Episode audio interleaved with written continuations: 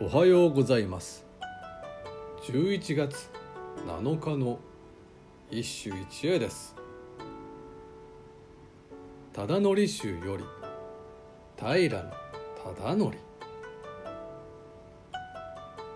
風の音に秋の夜深く寝覚めして見果てぬ夢の名残をぞ思う。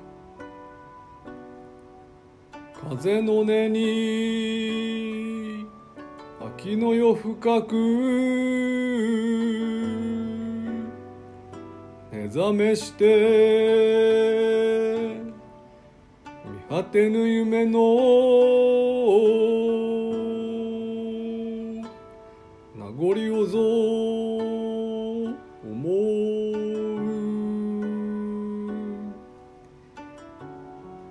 今日は？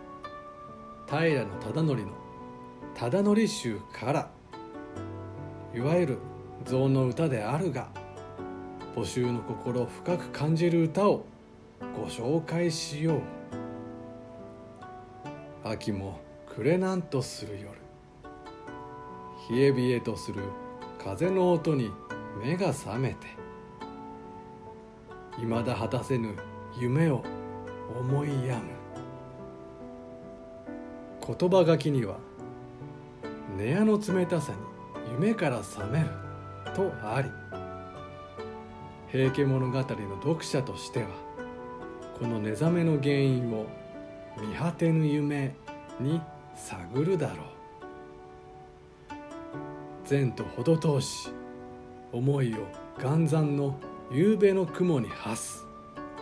これは忠則都落ちにおける絶唱であった。果たして忠則の一途な夢思いとは何であったか。